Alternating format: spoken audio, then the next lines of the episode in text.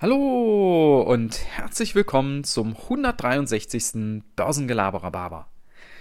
Heute geht es mal um die Macht der Relation oder um es mal anders auszudrücken, warum absolute Zahlen so wenig Aussagekraft haben.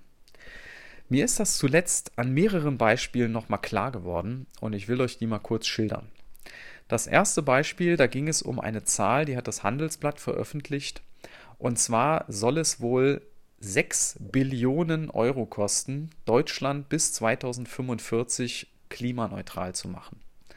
So, jetzt denkt man sich erstmal, boah, 6 Billionen, boah, das ist ja richtig viel Asche, ne? Aber wenn ihr das jetzt mal in Relation setzt zum Bundeshaushalt, und zwar pro Jahr, das soll ja in den, in den nächsten 24 Jahren ausgegeben werden, dann sind das pro Jahr in Anführungsstrichen nur 250 Milliarden Euro und das entspricht etwa 70 Prozent des Bundeshaushalts der letzten Jahre oder auf dieses Jahr 2021 bezogen sogar nur 50 Prozent des Bundeshaushalts.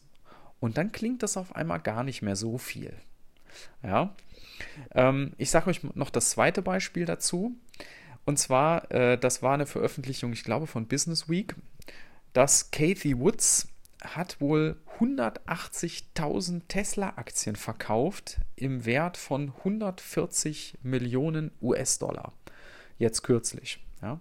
Und auch da denkt man ja erstmal wieder, boah, was ist denn jetzt los? Jetzt verkauft die Tesla, ähm, glaubt die nicht mehr an die Firma, ja. Aber wenn man dann nochmal genau reinliest, dann schreiben die da aber auch dazu, das sind nur 3% ihrer Tesla-Anteile. Ja, da hat sie wahrscheinlich da ein bisschen was verkauft, um wiederum für was anderes Geld zu haben, wo sie dann wieder was nachgekauft hat. Ja. Also, was lehrt uns das? Ähm, ihr müsst Zahlen immer in Relation betrachten. Also ihr braucht immer einen Vergleich.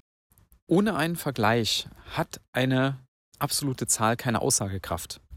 Wenn ein Unternehmen vermeldet, es hat im letzten Quartal 10 Millionen Dollar Gewinn gemacht, dann sagt euch das nur dann etwas, wenn ihr wisst, was hat es denn im letzten Quartal für einen Gewinn gemacht. Dann kann man nämlich sehen, ist das mehr geworden, ist das weniger geworden oder im Vorjahresquartal mal ein Vergleich.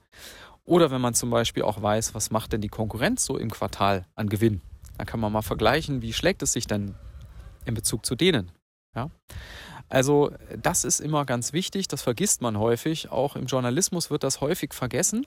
Da werden dann einfach irgendwelche Zahlen in den Raum gestellt und man denkt sich dann so aus dem Gefühl heraus, ist doch viel oder wenig, aber ohne eine Relation ist es am Ende wertlos.